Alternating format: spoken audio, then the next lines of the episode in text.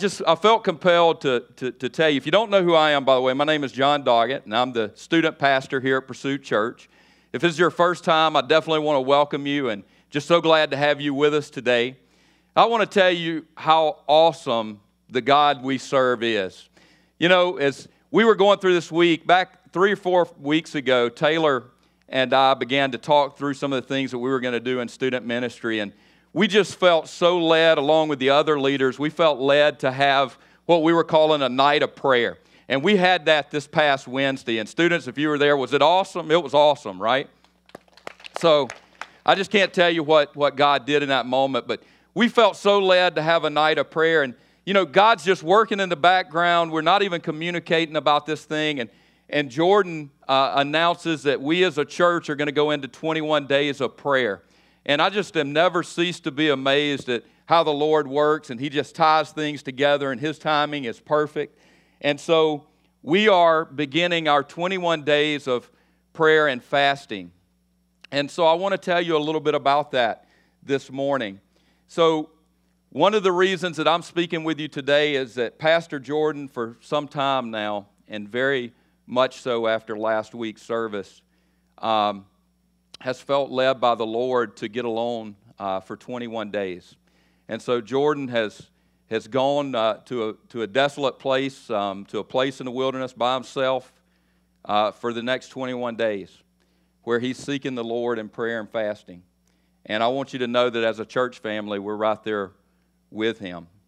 And so, over these next 21 days, we want to join God and what He's doing here at Pursuit. We want to support Jordan and our leadership.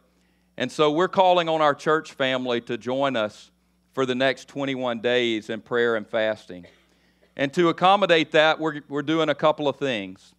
So we are going to uh, open our facility here, our sanctuary, twice daily, each day for the next 21 days.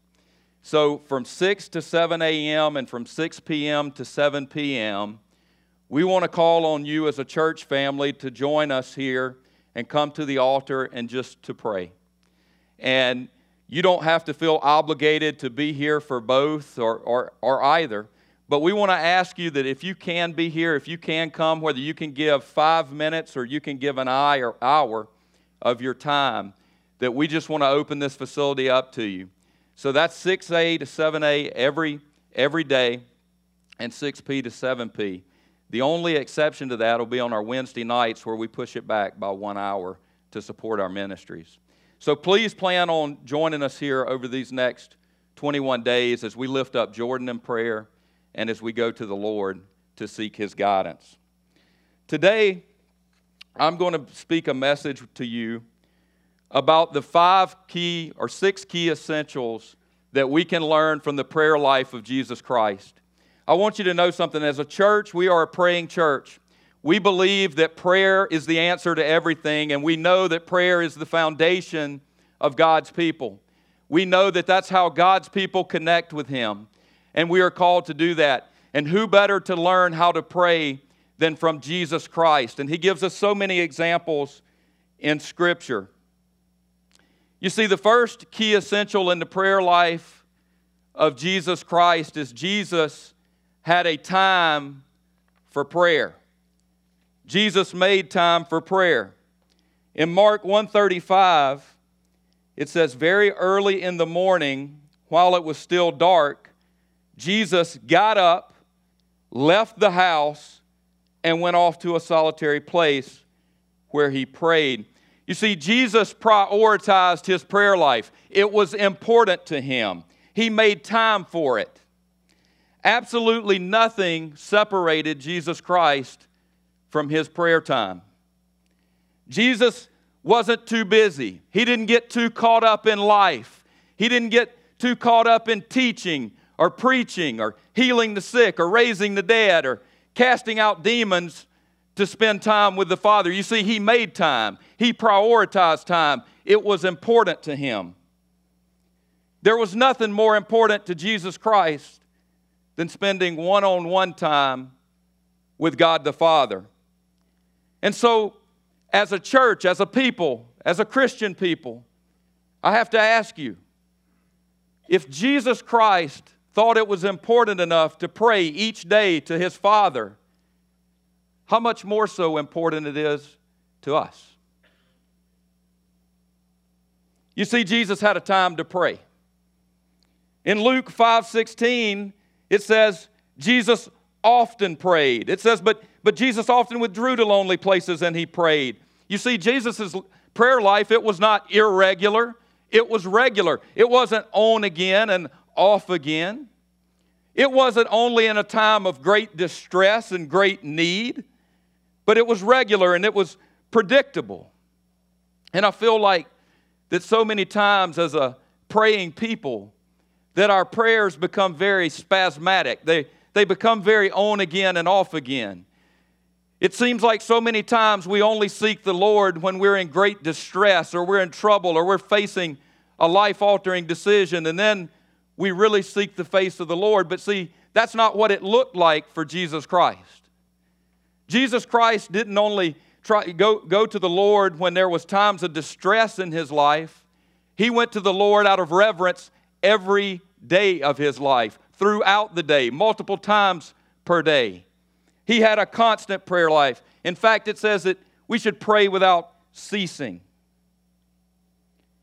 I want you to know that God has a standing appointment with everybody in this room. Every single day, God has a standing appointment with you. And you see, when we don't show up for that appointment, we stand God up and we tell Him that it's not important. And it's funny that there are those of us in the room that are just one x ray, one bad decision, one overdose away from a tremendous prayer life, a renewed prayer life. See, we want to make spiritual withdrawals, but we don't want to make spiritual deposits. He had a time to pray. Do you have a time to pray? The second essential that we can learn from the prayer life of Jesus Christ is that he had a place to pray. It says in Mark that he would go off to a solitary place so many times you read in Scripture, it says he would go to a private place, he'd go to a solitary place, he'd go to a lonely place. What does that mean? It means that Jesus Christ would get alone with God the Father. He would get in a place that wasn't wrought with distraction. He would get in a place where he could focus and he could concentrate on that prayer. He wouldn't go to a place where he had constant distractions, it was void of distraction. And so it is very important that in our lives we have a place to pray, just like Jesus. That's a place where the cell phone isn't. That's a place where the email and the text messages and the kids aren't. A place where we can get in private, we can get alone, and we can seek Him and we can focus. In Matthew 6 6, Scripture says, When you pray, go into your room Close the door, pray to your Father who is unseen, and your Father who sees what is done in secret will reward you. I want you to know that it doesn't matter where your place of prayer is, everyone will be different. It doesn't matter where, where it is. It could be a broom closet, it can be a room in your house, it can be your office. See, it doesn't matter as long as it's a place where you can get in a solitary place, in a quiet place with God the Father. For me, that looks like the first of my morning. When I get out of bed, it looks like that room in my house where I know I can go and I can lift up my hands and I can raise my voice and I can put Him first before the distractions of my day come. Because I know it's coming every day, don't you? When you wake up in the morning, don't you know it's coming? Don't you know the, the trials are coming, the temptations are coming? That person's to make you mad as soon as you walk through the door at your work or job or even in school.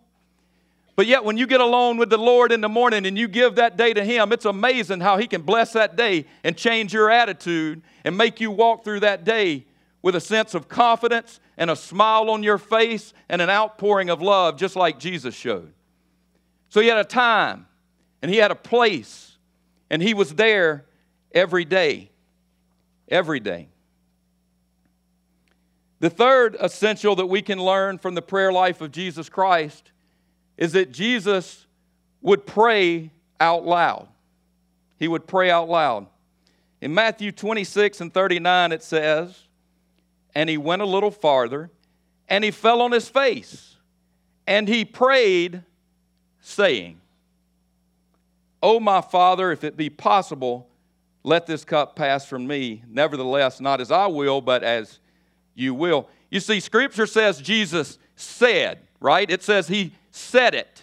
It didn't say he thought it, it didn't say he meditated about it.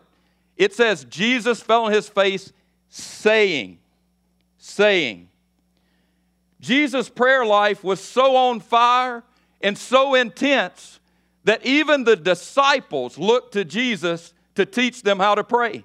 They could have asked Jesus for anything.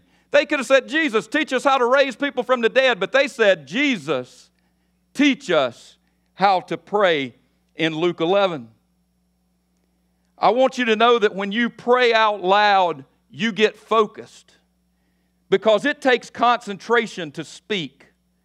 And when you call out to the Father and you open your mouth, you become very focused. Because, see, the, the enemy wants to distract you in your prayer time. He can't get to you in your prayer time. But because he can't get to you, he would love to distract you in your prayer time. And if you're like me and you get up early in the morning and you're face forth before the Lord and you hadn't had your coffee yet, and you bow down and you begin to pray, how many of you, when you're not praying out loud, there's a whole lot of things start rolling through your mind? Am I right? All of a sudden, the enemy's got me thinking about the text message I didn't return yesterday. He's got me thinking about the grocery list. He's got me thinking about my calendar reminders for the day. But oh, when I open my mouth, when I open my mouth and I begin to shout out and call out before the Lord, all of that goes away. You see, in James 3, we learned that there's power in words. Words speak life and they speak death. And I want you to know that when you shout out to the Lord from your mouth, when you call from your mouth, it will breathe life into your prayers. And God will honor those prayers because it is breathing life into them. I want you to also know that when you go into that time and you go into that place and you begin to shout out before the Father, that there are angels that surround you in that time. The enemy can't get into that time. You don't believe me? You think about it. When you're anxious and you're stressed out, and everything's going bad, nothing's going your way, and you, you just, you, you, you, you live in this turmoil, where's the one place that you find peace? When you bow your head in honor of the Father and you begin to pray because you see angels surround you, and the enemy can't get into that time. The enemy can't, can't, can't penetrate that time because the angels have formed a hedge of protection around you. And let me tell you, if you're struggling this morning, if you're anxious, if you've got anxiety, if there's things weighing on your mind this morning and you can't seem to get out from under them, then you lay it down at the altar in prayer. Because when you lay it down to the altar in prayer, I'm just going to tell you something. The last place on earth that Satan wants to be is in a prayer meeting. Amen. He don't want to be in a prayer meeting, I can assure you of that. In Revelations, it tells us that the elders bow down before the Lord at the throne and they hold golden bowls of incense. And that is the prayers of God's people, and He breathes them in. How awesome is that to know that every prayer you lift up, that every time you open your mouth, every time you get into that secret place and that, that time, and you open your mouth and you call out before the Lord, that they are heard, that they are breathed in by Him, and that He knows your prayers. The fourth essential in the prayer life of Jesus Christ is that Jesus would pray for people by name. He would pray for people by name. In Luke 22 31 and 32, Scripture says, Simon, Simon, Satan has asked to sift all of you as wheat. But I have prayed for you, Simon, that your faith may not fail. You see, Jesus wasn't unspecific in his prayer time, Jesus was very specific in his prayer time, specifically calling those by name, lifting those up by name. And so I have to ask us as a praying people, are you praying for people in your life by name? Is your prayer life specific? Are you coming before God the Father and speaking their name? Because there is power when you call out the name of your children. Parents, listen to me.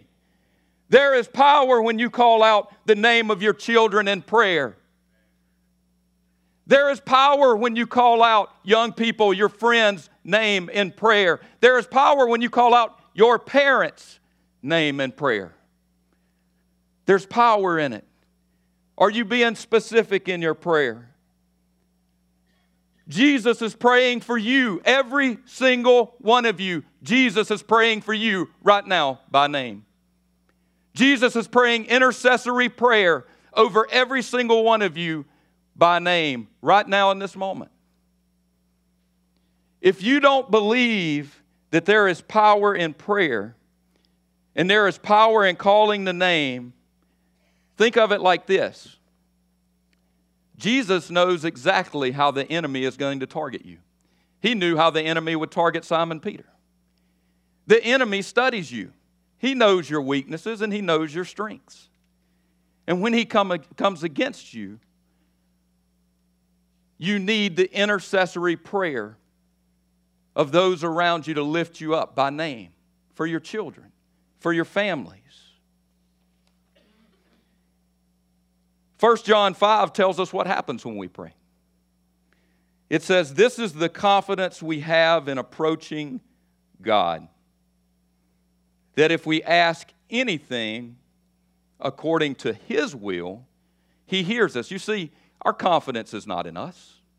Our confidence is not in what we can do, how we can pray. Our confidence is that when we pray to Him, that He hears us and He answers those prayers. If it's God's will in your life, it will be done. And that's got to be the prayer. The prayer's got to be for God's will to be done, not for our will to be done. I tell you, there is power in specific prayer. There is tremendous power in calling out by name. If you don't believe that there's power in that, I want you to think of it like this I want you to think about a wife that's praying over a husband and she's shouting out that husband's name and she's crying out to Jesus, Change him, Jesus. Change him. Do something different with him, God. Use him. Make him who I need him to be. And then, unexplicably, you can't explain it. A husband falls on his knees and repents and gives his life to Christ and then stands before a church body and preaches. Or what about a mother who falls on her knees in her bedroom and she cries out to the Lord because her son or her daughter has picked up an addiction and it's strangling them and it's choking the life out of them. And they cry out and they say, God, please intercede. Be there. Help them, God. I pray over them, God. And that child breaks the stranglehold of addiction, or that child doesn't lose their life from an overdose because the intercessory prayer of a parent. The intercessory prayer of a wife or a husband over the life of their loved ones.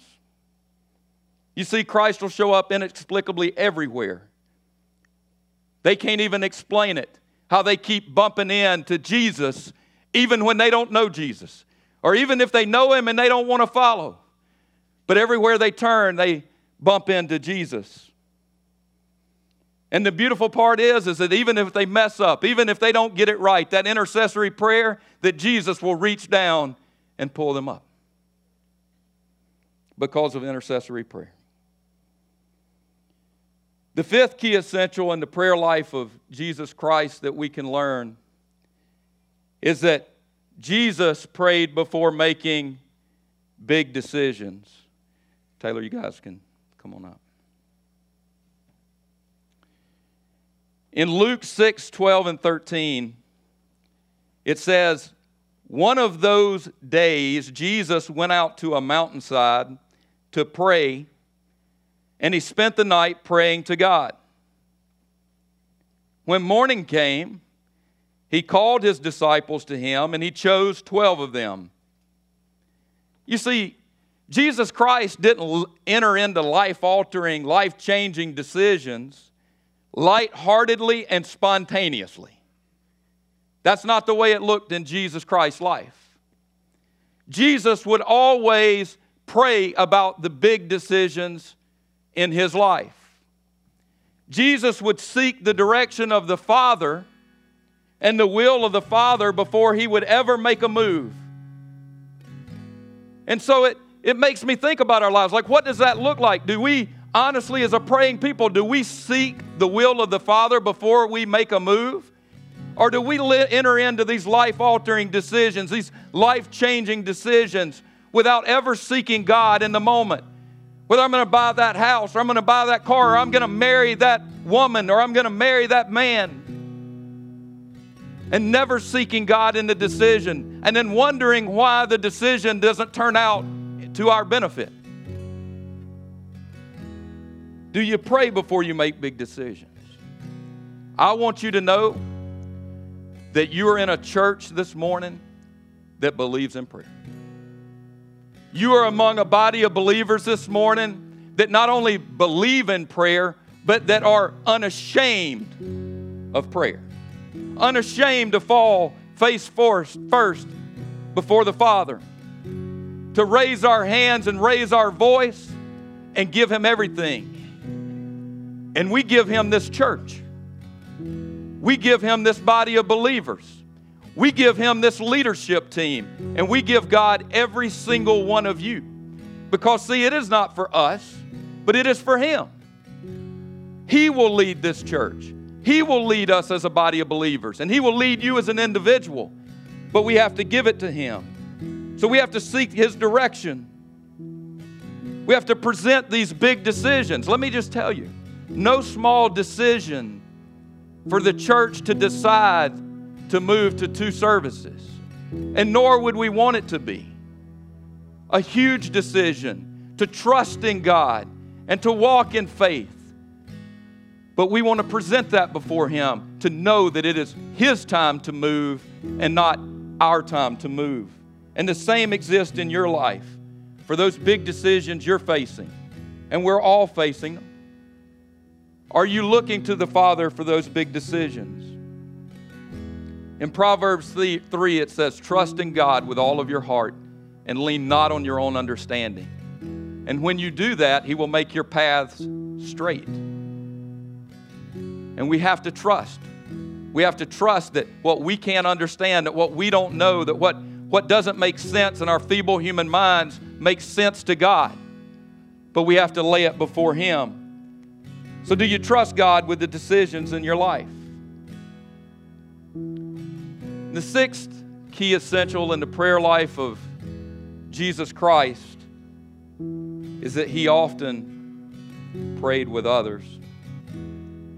In Luke 9 28, it says, About eight days after Jesus said this, he took Peter, John, and James with him and he went onto a mountain to pray. You see, God would often have prayer bands, groups of men that he would pray with because he knew the power of prayer when you brought men and women and children together and you prayed as a group. In Matthew 18, he says, Truly I tell you, if two of you on earth agree about anything they ask for, it will be done for them by my Father in heaven. For where two or three gather in my name, I am there with them. There's so much power when we come together in prayer. And I just feel so heavy on my heart today, and I have all week as I've fellowship with the Lord in prayer and I've thought through this message and had an opportunity to speak this same message to our students on Wednesday. And it was just so heavy on my heart that You know, there's a lot of things represented here in the room today. There's some of you today, and your prayer life is on fire. You're hot for Jesus, you're hot for God, you're on fire. And you wake up and you think about it, and there's a time and there's a place, and you call out loud, and you're not you're not too big of a man or too big of a woman to fall on your face and ask for forgiveness and direction in your life. And praise Him. Not just come to Him with everything that is wrong, everything that you need, but you praise Him because you're on fire for Him. And then there's some of you who this doesn't even make sense. You've never even, th- this whole concept, you just, you're struggling with it. Your prayer life is off, it's so cold, you, you it just doesn't exist. You've prioritized everything in your life above your eternal life with Jesus Christ. You've prioritized your job. You've prioritized your kids' sporting events. You've prioritized your lake time. You've prioritized your hobby time. There's every priority above spending time with God the Father. And then there's some of us here this morning, and we're just lukewarm. We're not hot, we're not cold, we're just somewhere in the middle. If we find time, we'll pray. If we don't find time, we'll not pray. Sometimes we'll read Scripture, sometimes we won't read Scripture. We're just lukewarm. But see, God calls us as a Christian people to be so much more. In fact, he says, I'd rather you be hot or cold, but if you're lukewarm, I spit you from my mouth. Be one or the other. Make up your mind. Where are you going to be? Are you going to be on fire for me? Are you going to give your life to me? Are we going to be a thing? Are you going to let me participate in your life? Are you going to let me solve your problems? Are you going to let me help you? Are you going to carry the weight of the world on your own shoulders? Are you going to try to do it by yourself? Are you going to try to walk through this life and just everything is doom and gloom and nothing's ever good enough and I just I, I must just have bad luck. You don't have bad luck, you got a bad prayer life.